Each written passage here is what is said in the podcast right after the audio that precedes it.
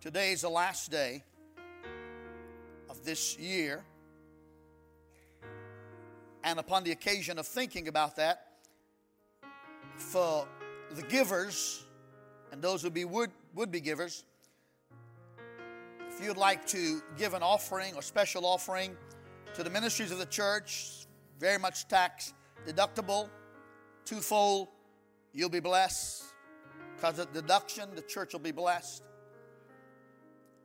But I also would like to say to you that sowing now will help there to be a harvest later. If you haven't given as faithfully as you would like to this year, this is your opportunity to honor God and bless His church. Everything I have, everything I have comes from Him. Right straight from Him. Amen. You know, if God gives you something, you don't have to ask for a refund. You can give by the kiosk, you can give electronically. I trust that you will do that to your advantage and that of the church. Praise the Lord. Would you turn in your scriptures, and thank you, praise team and musicians, to 13th chapter of the book of Numbers.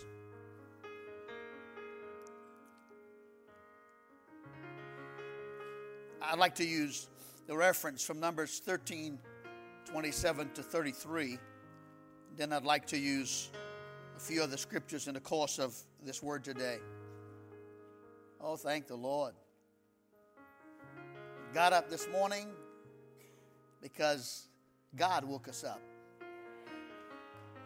You know, some of folks, the precious people, have gone on to glory this year. I didn't go look in my folder. I thought I would, but I was going to see how many funerals that I conducted this year. There's nothing wrong with those who've gone on if they're ready to meet the Lord. But there's something's wrong with somebody who will go on into next year and not know Jesus.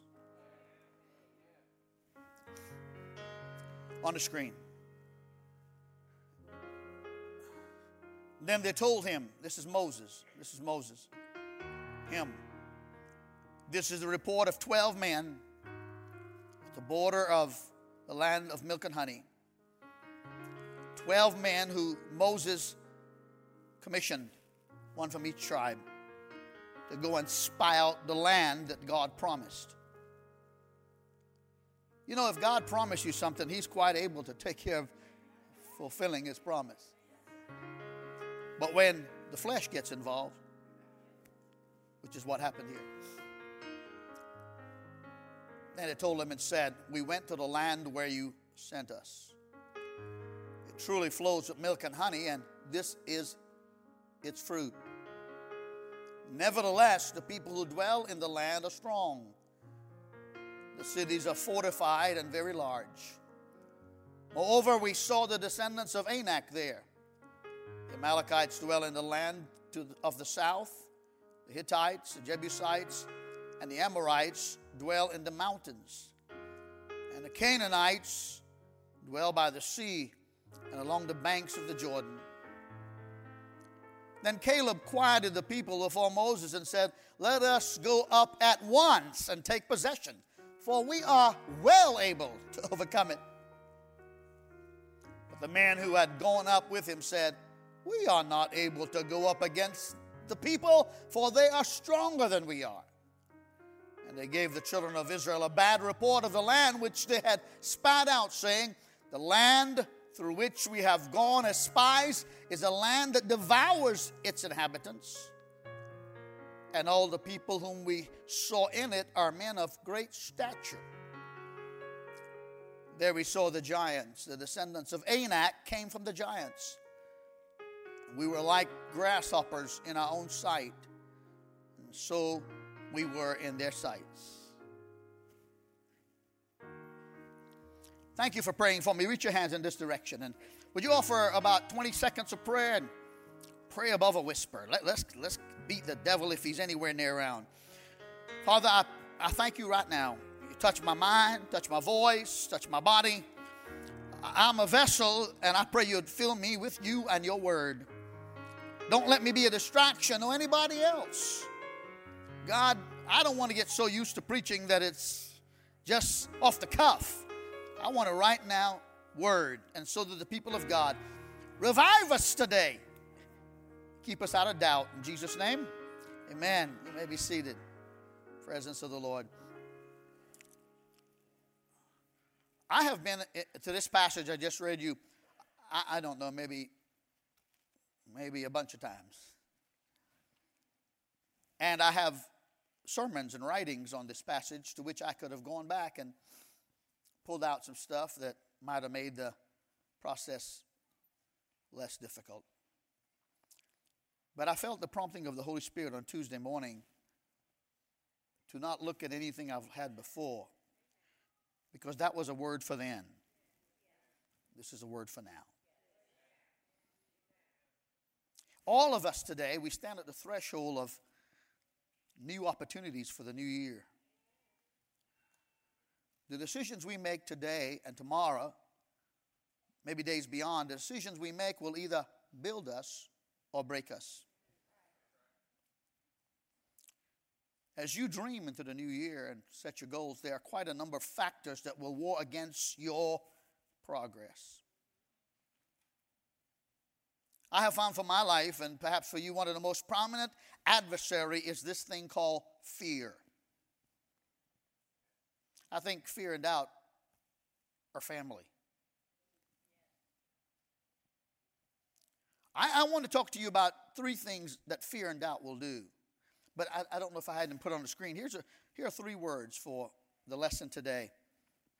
Feelings, faith, and future. Fear will, for lack of being professional, fear will mess with your feelings. It will distort your faith and abort your future. Let's see why this is so. Number one, fear affects your feelings. The people of whom this text is about were the people of God. They had wandered in the wilderness for some time, and they were now at the border of the promised land. Promised land meaning God promised it. It was also called a land of milk and honey because of what they discovered about its vegetation and livestock. The beautiful thing about the promised land is it's called a land of milk and honey. Therefore, there were no calories or carbs in any of that milk and honey. Don't you want to go? Well, the milk and honey flows.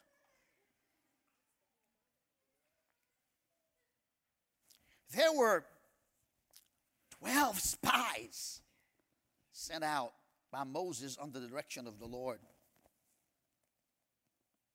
I want you to take one from every tribe, a leader from every tribe. Therefore, there'll be 12, one from each tribe. Moses, you tell the people, these spies, to go in there and see what the land is like. Check out its vegetation, its livestock, its rivers, its streams, its houses, its wells, its the enemies, and who they are and where they are.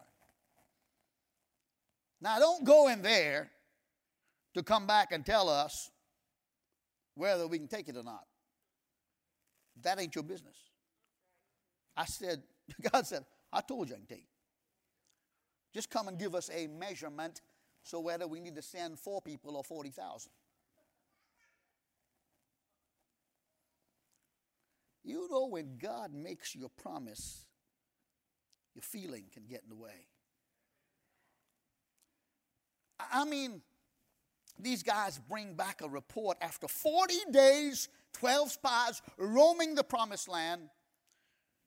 They bring back a report. Not only do they bring back a report, but they bring back vegetation, fruit. The grape cluster that they brought had to be carried by two men. One here, and a rod in between grapes.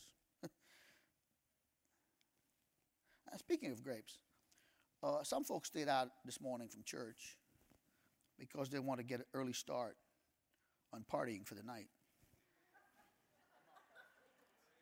I want to give you authority to party after church, get all the Welch's grape you can. If you ain't got nothing, something other than that, I'll be at your house. Not to do. Anyhow, grapes. I get inspiration as I go.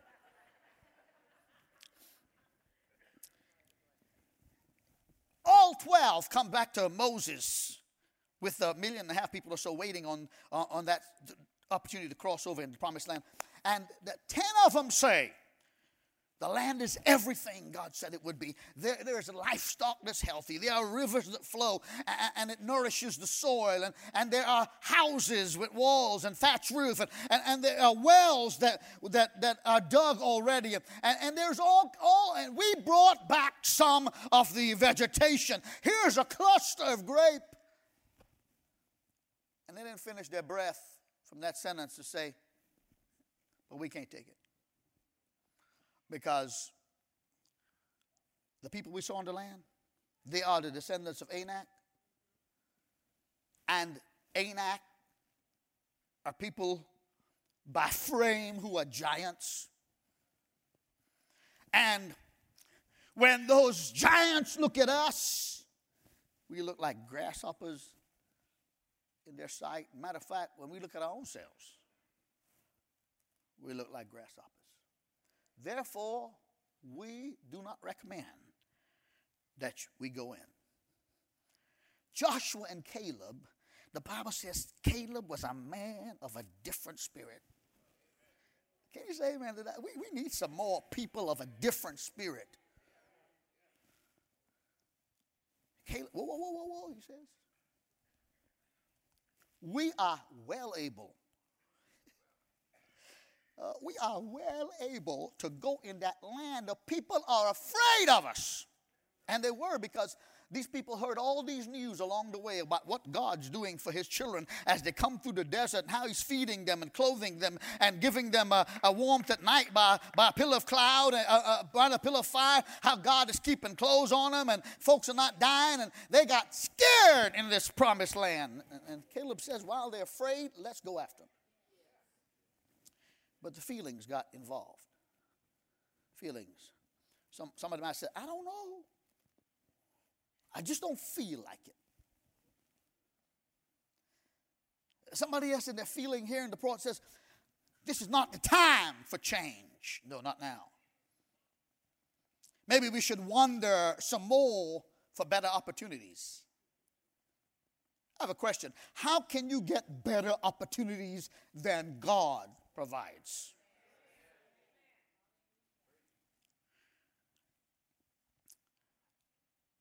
You know that I said to you at the end of October that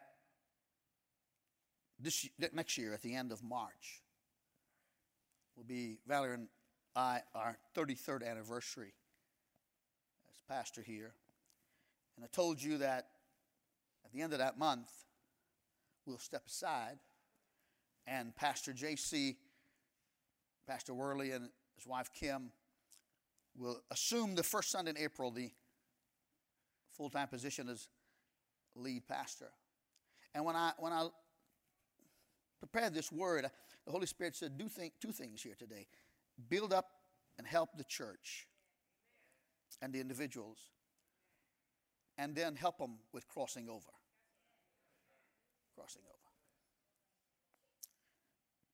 So these people who heard the bad report begin to make excuses for why they are not going in.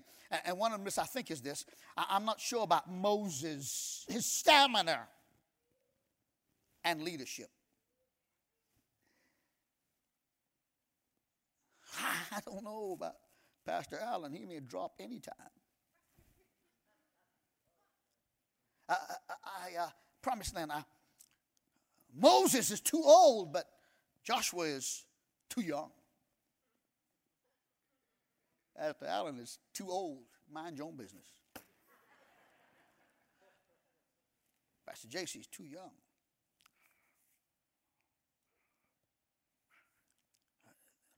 There are giants in the land, and we look like grasshoppers. Feelings. I got a bad feeling about this. You know, well,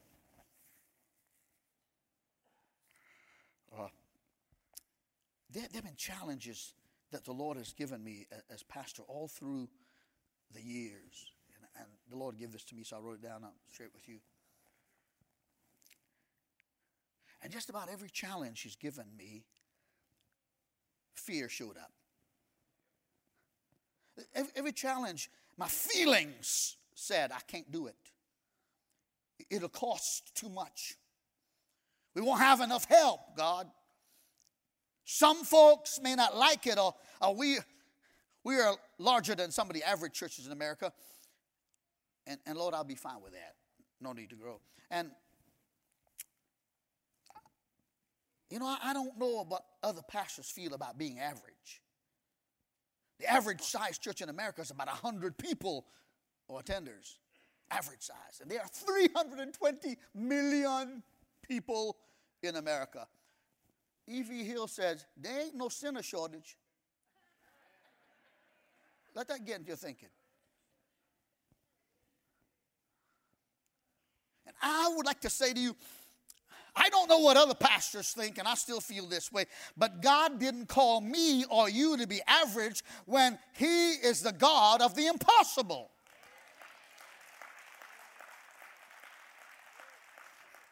I can tell you right now that if I followed fear and doubt upon the first challenge God gave me as a pastor, then I want to tell you this, we'd still be wandering in the desert.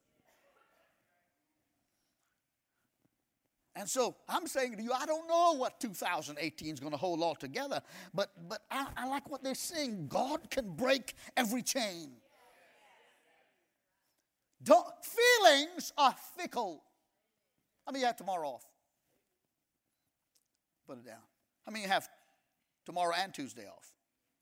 Fewer hands. What's the rest of y'all? Ain't got no job?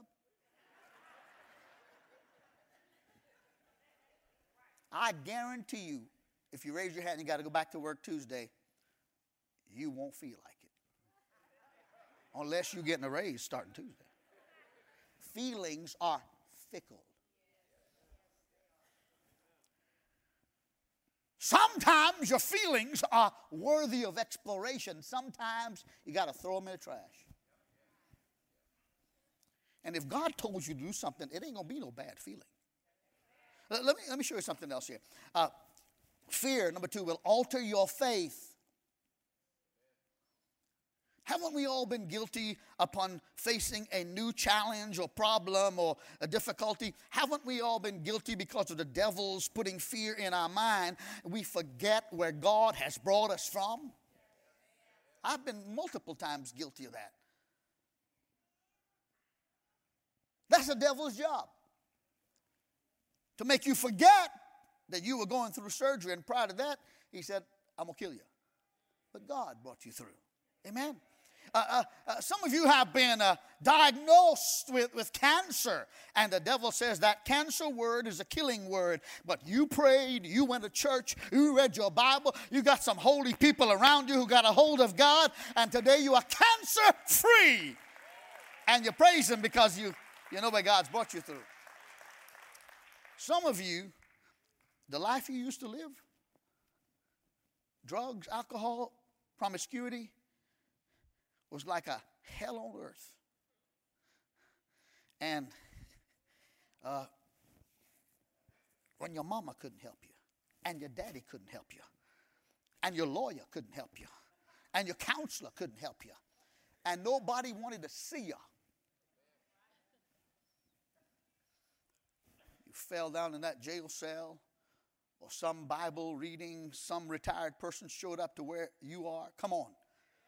So, somebody called you on the phone when you didn't expect it. You turned on the television and there was some preacher going on.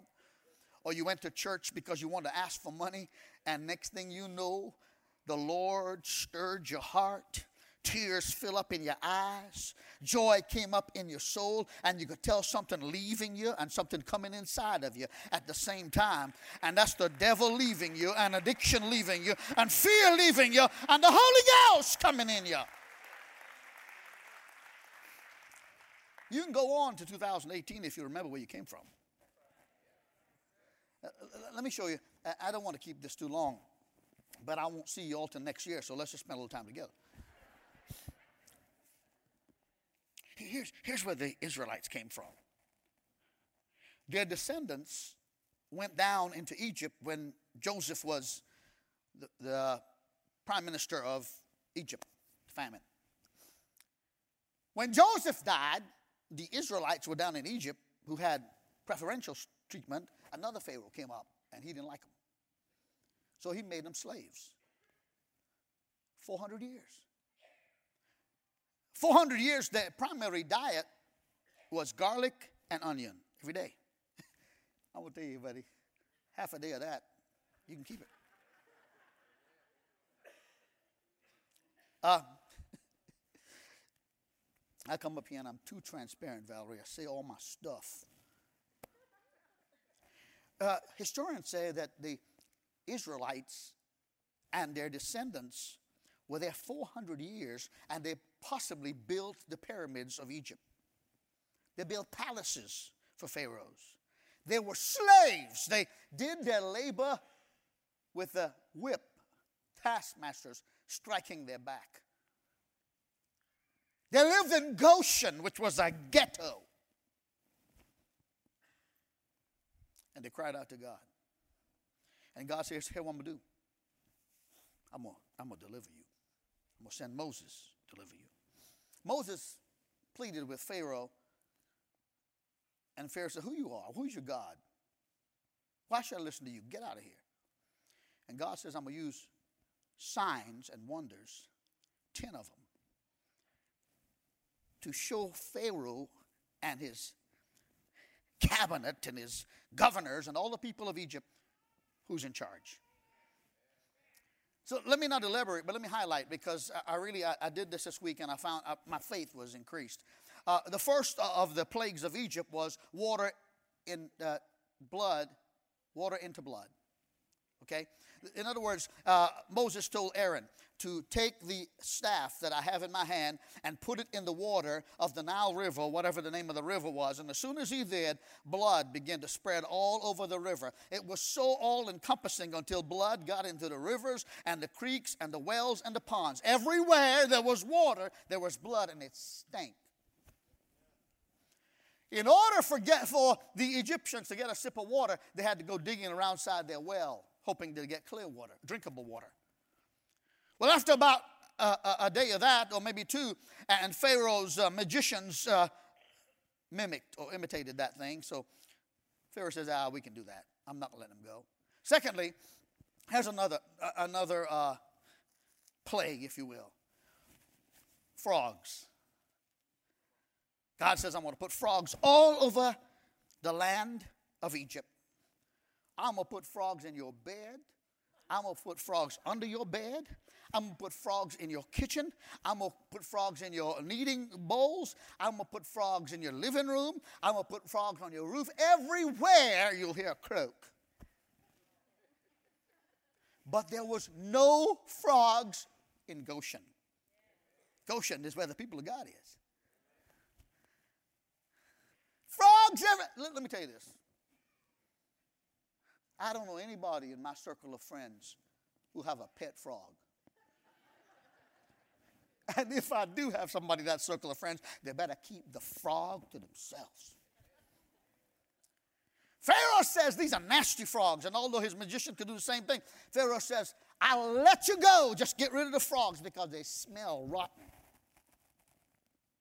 And they did. Because after God removed the frogs, they piled up in the streets, in the yards, and they were awful. Here's something else. God says, I'm going to do to show Pharaoh and the Israelites that I'm God. Lice, lice, lice. You know what lice is, right? Oh, yeah. Horrible. Almost invisible. But totally distracting. I went to a school in Trinidad, and I got advice from one of my friends. What a kind of friend is that? Itching, scratching. And my grandmother and my mother took this kind of kerosene-like thing and put it in my head as if they're going to light it up and get rid of the lice. I kid you not. I took care of it ever since that time, but I ain't got no more lice. Pharaoh says, get rid of the lice, and I let the people go. There was no lice in Goshen. Oh, my. I'm having more fun than you are, but I'll keep going. Flies. Everybody say flies. Flies everywhere. Some people put nets over their bed to keep the mosquitoes out at night. Flies on the net and under the net. Flies in their food. Flies in their living room, bedroom, yard, animals, flies everywhere. You ever killed yourself trying to catch a fly, or kill a fly? Injured yourself, got this fly swatter. You knock over the lamp, you knock over the coffee table, you tear up a few dishes. You didn't get the fly, you got up the next morning and there he is because he spent the night in your house. Pharaoh says, if you get rid of the flies, I'll let them go. You didn't do it. Let me show you this. Number 5, diseased livestock was the 5th plague. All of Pharaoh's livestock was affected by some debilitating disease. And when they were affected that way, they were destined to die. Thus, the people of Egypt would have no meat and sustenance. And Pharaoh says, well, we can't go on like that. Tell Moses to come here, and I'll let the people go if you'll take the disease off the animals. There was no disease in Goshen. Well, here we go. Boils. Such painful boils on the body. All of Egypt, all of Pharaoh, all of his children, all of his politicians. Boils. All over his head, all over their head, their arms, their upper and lower body. Painful, oozing, odorous, all boils. Pharaoh says, I'm going to let him go. Just tell your God to get rid of the boils. Pharaoh doesn't do it. So God said to Moses, I'm going to do another plague. Number 7, thunderstorms and hail. Wow. I've been amazed at some newscasts when they're covering the weather, how large the hail is. You seen it? Break the windows of cars and damage the hoods in the cars and damage houses. And for Pharaoh and Egypt, this hail went through the roof, destroyed what animals that were left, destroyed the crop. Pharaoh says, if you take the hail away, I'll let him go. There was no hail in Goshen.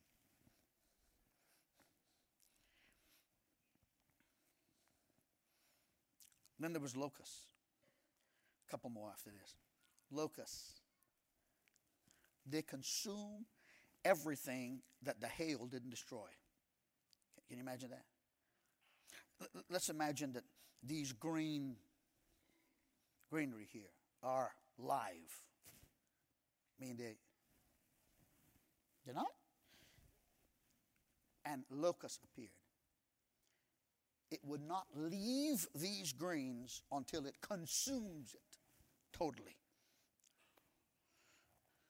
Pharaoh said, we got to have vegetation. And the people said to Pharaoh, why do you keep saying no to the children of Israel's desire to go?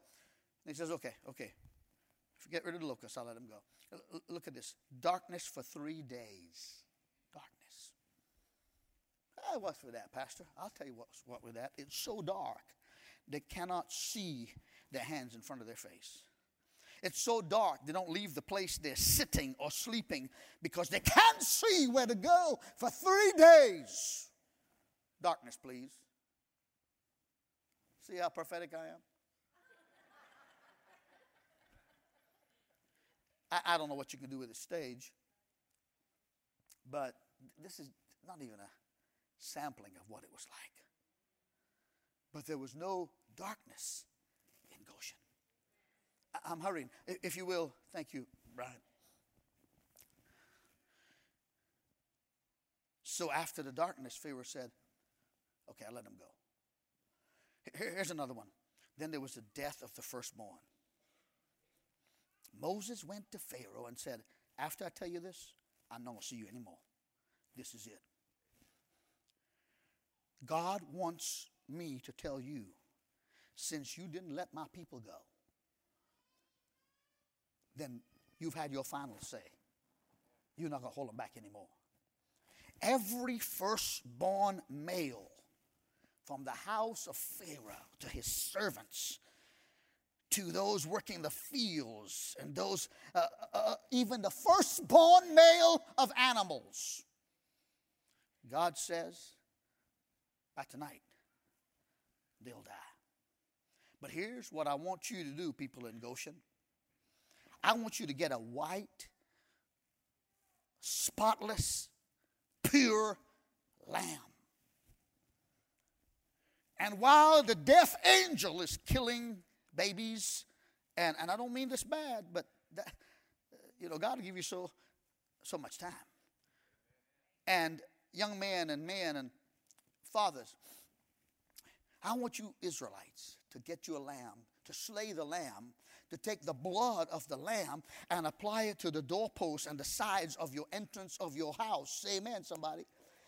And what I want you to do is I want you to go in that house, take the remains of the lamb and roast it or grill it, and you be prepared to eat it. And while you're eating it, take all your luggage and all your bags and get preparation with everything you got. Because after you have finished eating that lamb, I want you to head out the door and start making your way to the land of milk and honey. And I'll take care of Pharaoh, and you won't have to worry about him another time. And God says, Moses, tell them, be sure to put the blood over the lintel and doorposts, because when the death angel comes in Egypt, I want him to be sure that when he sees the blood of the lamb, he'll pass over that house. I want to tell you, there is still the blood of a lamb. His name is Jesus. And when you put his blood to your life, the devil will pass over you. Oh, my. I got to hurry here. Oh, my goodness. Don't you forget where God brought you from. That's where I'm coming from by making this transition next March. I have never done anything for God of any substance without somebody not criticizing it, or finding fault with it, or gossiping about it, or being doubt. That's all the more reason to know that all that going on, if it ever gets done, it'll be you, God. You never do something for God, praying, giving, serving, volunteering. You'll never do something for God without somebody rising up in your face and acting as if you're trying to get attention, acting as if you think you're somebody else or you're better than somebody else. If God has called you to a ministry or a work, press on anyhow. Put on the screen for me, Numbers 13 and 30. Then Caleb quieted the people before Moses and said, let us go up at once and take possession, for we are well able to overcome it. Caleb remembered the 10 plagues. He remembered the God of Mount Sinai. Somebody say amen. Caleb remembered the God of the 10 Commandments. Caleb remembered the wilderness wandering. Caleb remembered that while they were still in Goshen and things smelled bad and went wrong, God still fed them and clothed them. And when they said goodbye to Goshen, it was permanent. Oh, my. We are well able. Somebody say that. We are well able. Well able. Hallelujah. Let us go up at once. Here's the third point, if you will, and the final point. Doesn't mean it's going to be the shortest point, but fear aborts your future. Stops it in the track. Put the scripture up for me, would you? Fear aborts your future. God said to Moses, I'm going to paraphrase this, but I am sick and tired of making promises to people who don't want it and providing for people who won't go. How many times I got to show somebody that I'm able to take them in? So God says, I'm going to kill them all. Yeah, in that chapter. I'm going to kill them, everyone. Because I'm just tired of this. Moses said, no, God, don't kill them. Because the devil's going to get the benefit. You know, when we don't obey God, guess who gets credit?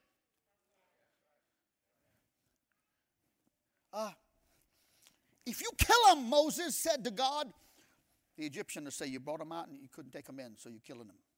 Can I get an amen?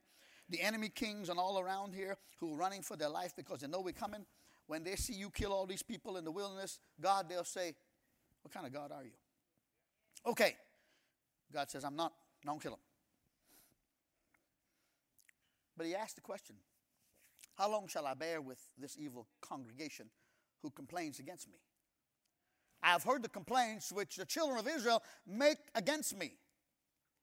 Say to them, as I live, says the Lord, just as you have spoken in my hearing, so I will do to you. The carcasses of you who have complained against me shall fall in the wilderness, all of you who were numbered according to your entire number from 20 years old and above. Just leave it on the screen just a minute. Abort. Their doubt and their fear aborted their future. God says, enough of this. All of you 20 years now and older, you're going to have to wander back in the wilderness 1 year for every day you went to the promised land.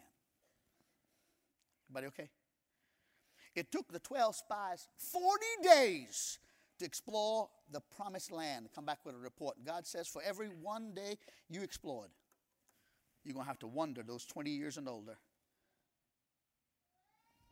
1 year, 40 years. God says, I'm not bringing you all back here until all those people die. God's serious about gossip and about fault finding and about criticism and about blaming. Yeah. Do you know that I missed out on a lot of good things in my life because I didn't understand it and I criticized it? You know what I'm saying? I don't know if you were that. How come every time I preach it's all about me? I never hear you all say amen. I mean, it will help a man if he hears an amen every once in a while. Let me go home and lay on the couch and say, nobody loves me, everybody hates me. I have not knowing what it's like. It looks different. It smells different. I miss out a lot of fun. I don't know how much longer I'm going to live. I'm not trying to don't get my casket ready, but I intend to make up for lost time. Not by going to Six Flags and riding that foolish roller coaster that goes like this. That ain't what I'm talking about.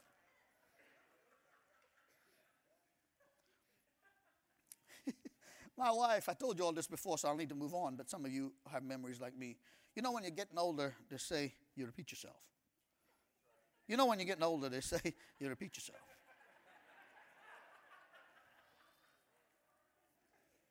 Now I forgot what I was going to say. I forgot what I was going to say. God got a sense of humor. He's got a sense of humor. Now y'all clapping because you can relate.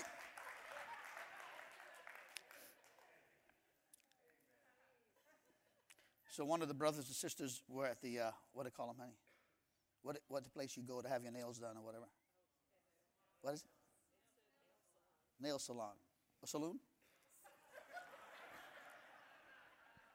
nail salon. My wife, Valerie saw this brother and his wife. They were in the first service. Go, you'll like it. You like it. You like it. I said, no.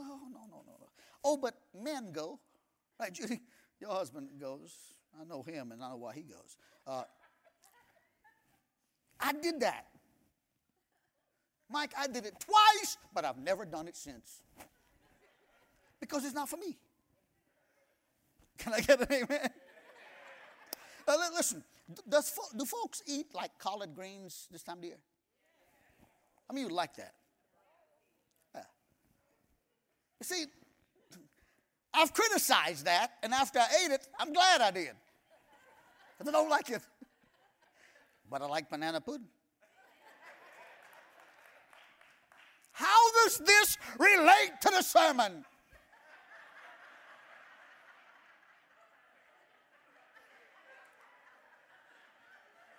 This is a serious thought I was building on. Folks dying.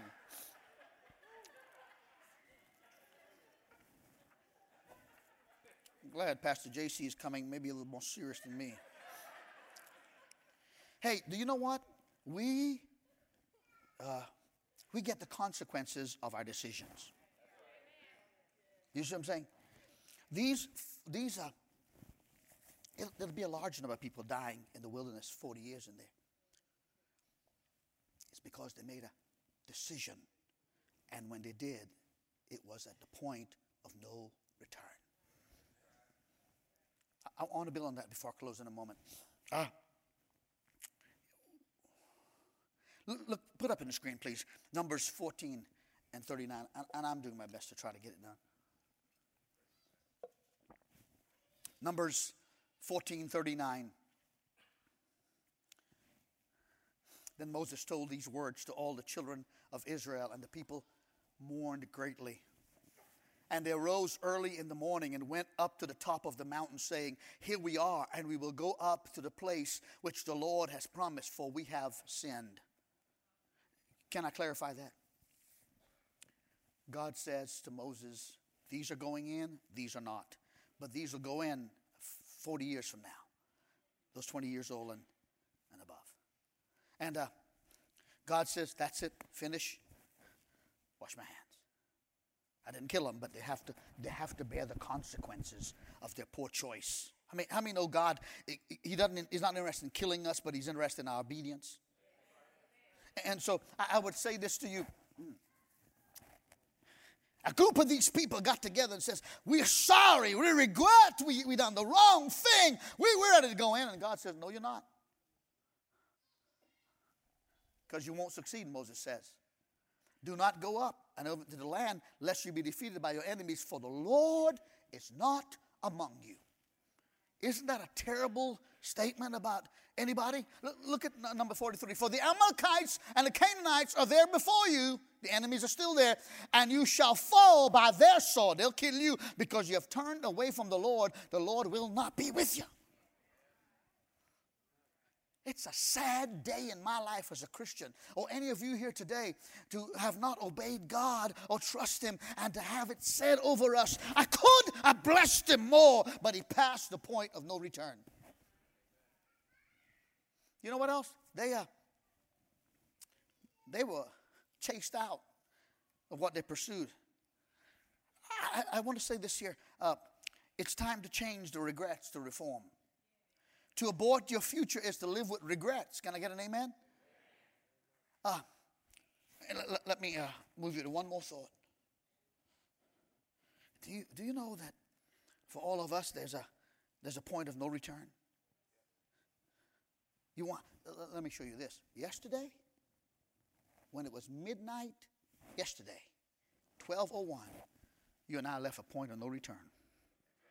When the clock strikes 1 after midnight tonight, you will have left a point of no return.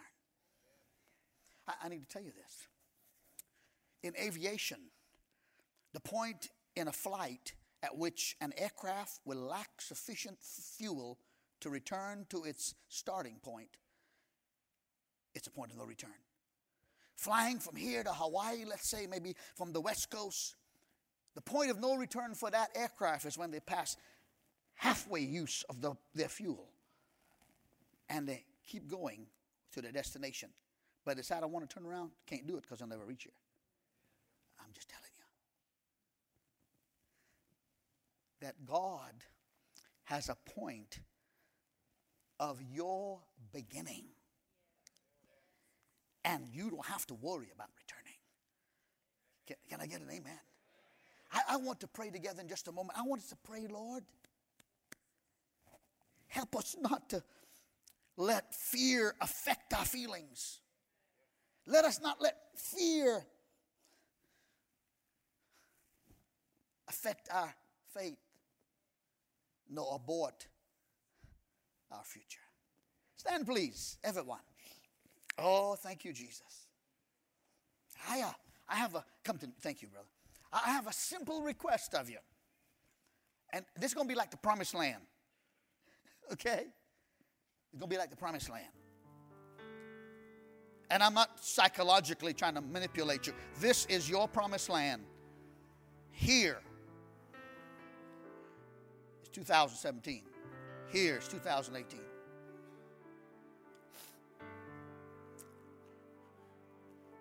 And I wonder if I can get some folks to say with me, I don't know what the future holds, but I'm not going to abort it by my doubts. I wonder if I can get some folks to say this morning, I want to remember what God has done for me in the past because I got to trust Him for some things in the future. Can I get an amen? Yeah. I wonder, here's a reel where the rubber meets the road. Here it is. Pastor, I'm not going to wander in a wilderness for 40 years. But I can get to God right now. Right now. I am not going to be one of those who dies looking for my destiny. I got it right now. Come, if that's you. Anything I describe, if that's you, hurry. In Jesus' name. Come on to the front. As the elders come and the prayer team come. And yeah, just come on. Come on in Jesus' name. God didn't make you a promise that He didn't intend to fill. Come on. Yeah, keep coming in Jesus' name. It's free. Just keep coming. You sing if you will, my brother, please. And let, as you do that, we'll let the others come that will. Come on. Oh, just come around the front. You make me brave. You make me brave. You call me out beyond the shore into the waves. You make me brave. You make me brave. No fear can hinder now. Let's receive that. Receive that song by faith. Before we pray. You make me pray. You call me out beyond the shore into the waves. You make me pray. You make me pray. No fear can hinder now the promises you made. Because of love.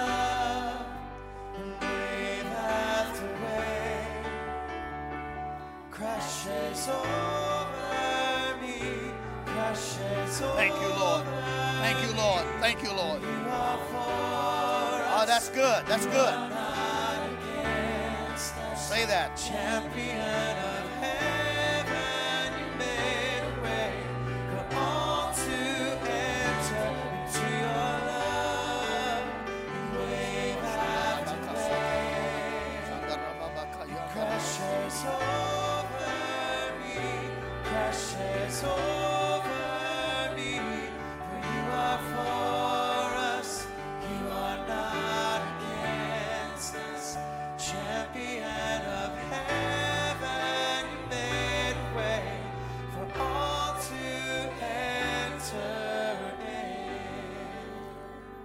Look this way for a moment before we pray, and in the house,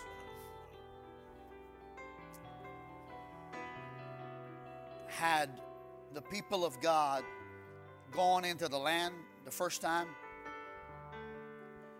it would have only taken 1 year, 1 month, 1 week, and 11 days.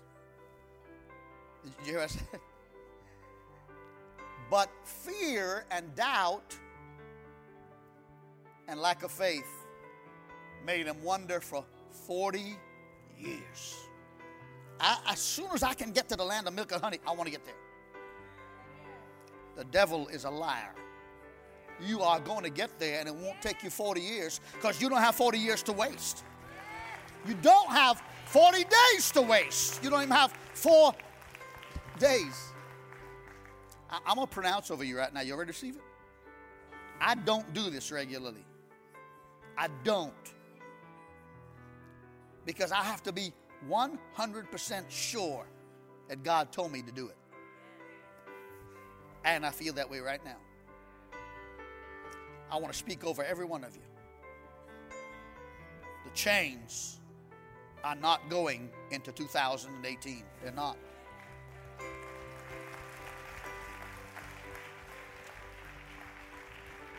By faith, I speak this over you, by faith. By faith, I'm telling you that your sickness, your disease, your affliction must go in Jesus' name. And I feel to tell you this part of your sickness. As you go, God's going to heal you as you go. Hallelujah. Here's something else I feel to tell you. Your children that you don't even know where they are or what they're doing or who they're with or what they're doing, by faith. I mean this, brother. I ain't got to make it happen. I just got to speak in truth. Because the Lord came to set the captive free. Receive that for your children. Here's something else. I'm getting all this here now. I'm getting all this. You're going to be able to, in next year, have less debt. And I don't mean just because you're paying your mortgage regularly. Please do, your car. But I'm talking about exceedingly, good measure, pressed down, shaken together. I speak that over you and the authority of the name of Jesus. You're taking it? Oh, yeah. You are not going into next year with 10 plagues. Can I get an amen? You ain't even going the next year with 1 plague. That belongs in the worldly Egypt. Now, there's something else I got to pronounce over you. Oh, Jesus. Here's this. I don't have to know who this is. But there's been some marriages that when they come to church, they look real nice. But when they get back in the car, plagues start. You got to come out of that. Listen to me now. I'm speaking over you. Sir, your job is not more important than your family, than your wife or your children. So here's the thing. God told me to say this to you, and I'm being careful to say God this, God that. I've had people come and say God, and it never happened in my life. So I'm very careful. Here's what I hear the Spirit saying. But you can't expect anything I say unless you exercise your faith. You got to have faith. Then you got to do good. I'm going to have you pray for yourself in a moment and on the house. What wilderness are you tired of circling in? Pray against it. What wilderness, and I use that symbolically. What fear, doubt, anxiety, panic, addiction. What wilderness? You're tired. Oh, God, this will kill me. No, it won't. No, it won't. Not with God for you. Lift up your hands like this. I'm going to ask you to take 1 minute and tell the Lord what wilderness you want to come out of. I don't know what yours is, so you tell him. Come on. We got about 50 seconds. Be bold. Be bold. Shandaraba, sitaraba, kusandaraba, shandaraba. Oh, Holy Ghost, come on. Everywhere. Wilderness of sickness, wilderness of not knowing the future for my life, wilderness of torment, come on, wilderness, oh God, of relationships damaged. Come on, do it. Oh, I break the chains, Jesus says. I break the chains today. Oh, hallelujah. Thank you, G. Come on, tell him what it is. I probably got about 20 seconds left. God, I don't want to spend 40 years chasing something that'll kill me. I'd rather spend 4 days having you lead me to where I need to go.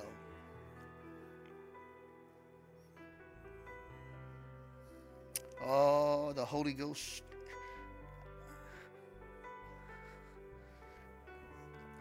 In the spirit of unity, and I don't want to embarrass anybody, but I want us to connect in unity and take the hand of the person or persons on either side of you. Can you do that all over the house? Thank you, Jesus. Let us stand in unity here. Nobody is going to the wilderness because we got somebody. Can I get an amen? This sister whose hand I hold, she won't be going to the wilderness because I'll be there to help her make her exit like she will me. I want you to repeat this prayer out loud on the count of 3. I want you to repeat it as a prayer of deliverance. 1, 2, 3. Lord Jesus, I stand before you on the eve of a new year, and I proclaim the word of the Lord. Forgetting those things which are behind me, I press towards the mark of the high calling of God in my Lord Jesus. Lord Jesus, I ask you now to symbolically cover me with your blood, so when the devil tries to possess me, he will see the blood of Jesus and he must flee. Today, Lord, I refuse to spend another moment in the wilderness. I'm going to climb up higher. I am going to see more clearly, and I'm going to hear your voice. Today, Lord, the chains are broken. I am no longer a captive. I belong to you, and with you as my leader and my father, I understand if you be for me, who can be against me? Give me a fresh anointing, fresh oil, fresh fire. Today, I put the devil under my feet and the word of God over my head. In Jesus' name, amen and amen. Now praise him. Come on, do it. Sing with him.